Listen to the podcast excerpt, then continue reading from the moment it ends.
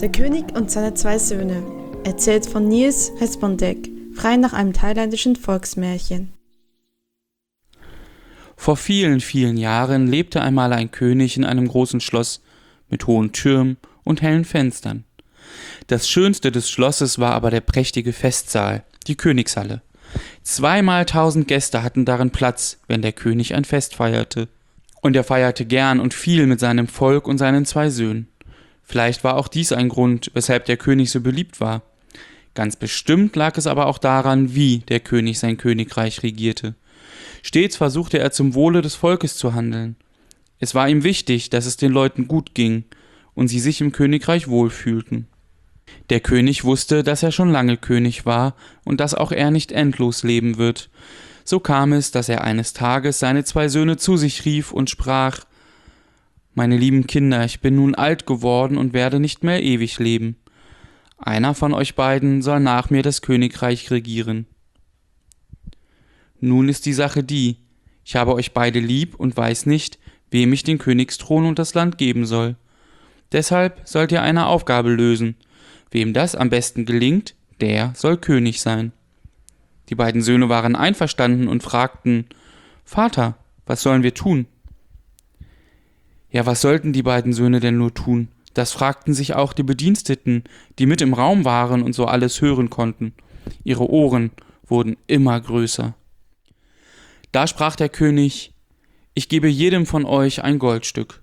Kauft davon etwas, das die große Königshalle bis unter das Dach ausfüllt. Nicht ein einziger Winkel darf frei bleiben. Und was ihr kauft, muss an einem einzigen Tag in die Königshalle hineingetragen werden. Geht nun und wählt gut. Die beiden Königssöhne gingen davon und überlegten. Schnell haben die Leute mitbekommen, dass sich beide Söhne getrennt voneinander auf den Weg gemacht haben. Sie munkelten und sie spekulierten, wohin sie wohl reisten. Es dauerte aber gar nicht lange, da hat sich herumgesprochen, was der König und seine Söhne besprochen haben.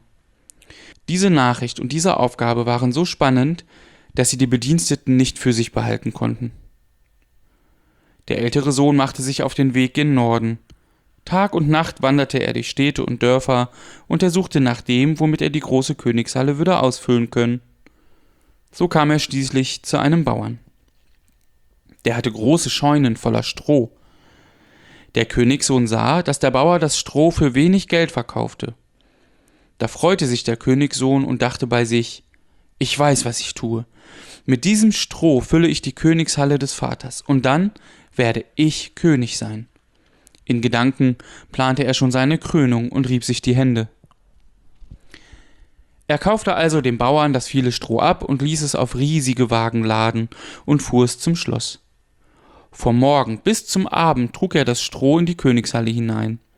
Als es dunkel wurde, war die Halle gefüllt. Keine Hand hat mehr irgendwo hingepasst, so voll war die Halle. Die Leute trauten ihren Augen nicht. So, sagte der Sohn, ich habe die Aufgabe als erster gelöst, Vater. Damit ist klar, wer einmal König werden wird. Nur mit der Ruhe, sprach der König, wir werden sehen. Seine Minister und der König warteten nun gespannt auf den jüngeren Sohn, der ebenfalls ausgezogen war. Wird er die Halle ausfüllen können? fragten sie sich. Und wenn ja, womit wird er es tun? Die Tage vergingen und die Gerüchteküche brodelte nur so vor sich hin. Die Leute erzählten sich die wildesten Geschichten rund um den König und seine Söhne. Einige behaupteten sogar gehört zu haben, der jüngere Sohn käme nie wieder zurück zum Königreich und überließe seinem größeren Bruder freiwillig den Thron. Als schließlich drei Tage vergangen war, kam aber auch der jüngere Sohn zurück ins Schloss. Schnell versammelte sich eine Menschenmenge, um zu sehen, was er wohl dabei hat. Alles, was die Menschen sahen, war nichts. Der Sohn hatte scheinbar nichts dabei. Keine Wagen, die ihm folgten, keine Tragetaschen, in denen er etwas transportierte, und sogar seine Hände waren leer. Eine aufgeregte Stimmung verbreitete sich im Schloss und reichte bis ins Dorf hinein.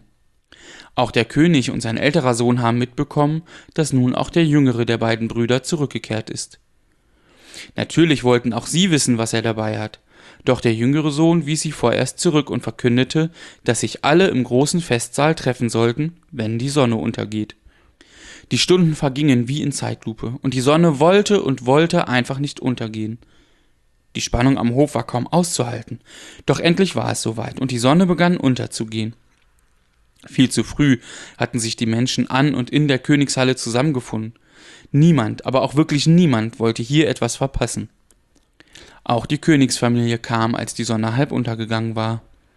Der ältere Sohn, siegessicher, weil er die Aufgabe als erster gelöst hatte, lehnte sich lässig an eine Säule und beobachtete aus der Entfernung, was nun passierte. Selbst der König wurde etwas ungeduldig und wollte endlich wissen, was sich sein jüngerer Sohn ausgedacht hatte. Dieser befahl, die Türen zu schließen und zu warten, bis die Sonne ganz untergegangen und der Saal völlig finster war. Es war totenstill. Selbst die Kinder trauten sich kaum zu atmen, versuchten sie doch in der Dunkelheit zu erkennen, was nun passierte. Eigentlich konnte niemand so richtig erkennen, dass der jüngere Sohn in die Mitte des Saals ging, in seine Manteltasche griff und etwas aus ihr herausholte. Nachdem er sie auf den Fußboden stellte, zündete er die Kerze an. Sofort erleuchtete ihr heller Schein den gesamten Saal. Er reichte bis an die Wände, an die Decke, ja bis in die letzte Ecke schien ihr kleines, warmes und flackerndes Licht. Das Licht dieser Kerze hat wirklich fast jeder Person im Raum ein Lächeln ins Gesicht gezaubert. An manchen Orten erzählt man sogar von einigen Freudentränen, die geflossen sein sollen. Alle waren so ergriffen. Niemand konnte jetzt etwas sagen. Doch dann ergriff der König das Wort, legte seinem Sohn beide Hände auf die Schultern und sprach Mein Sohn, du hast klug gewählt und den Leuten das gegeben, was sie am meisten brauchen Licht und Wärme. Dein Bruder hingegen hat die Halle gefüllt mit nutzlosem Zeug und dafür auch noch Gold des Königreichs ausgegeben. Darum, mein lieber Sohn, sollst du nach mir König sein.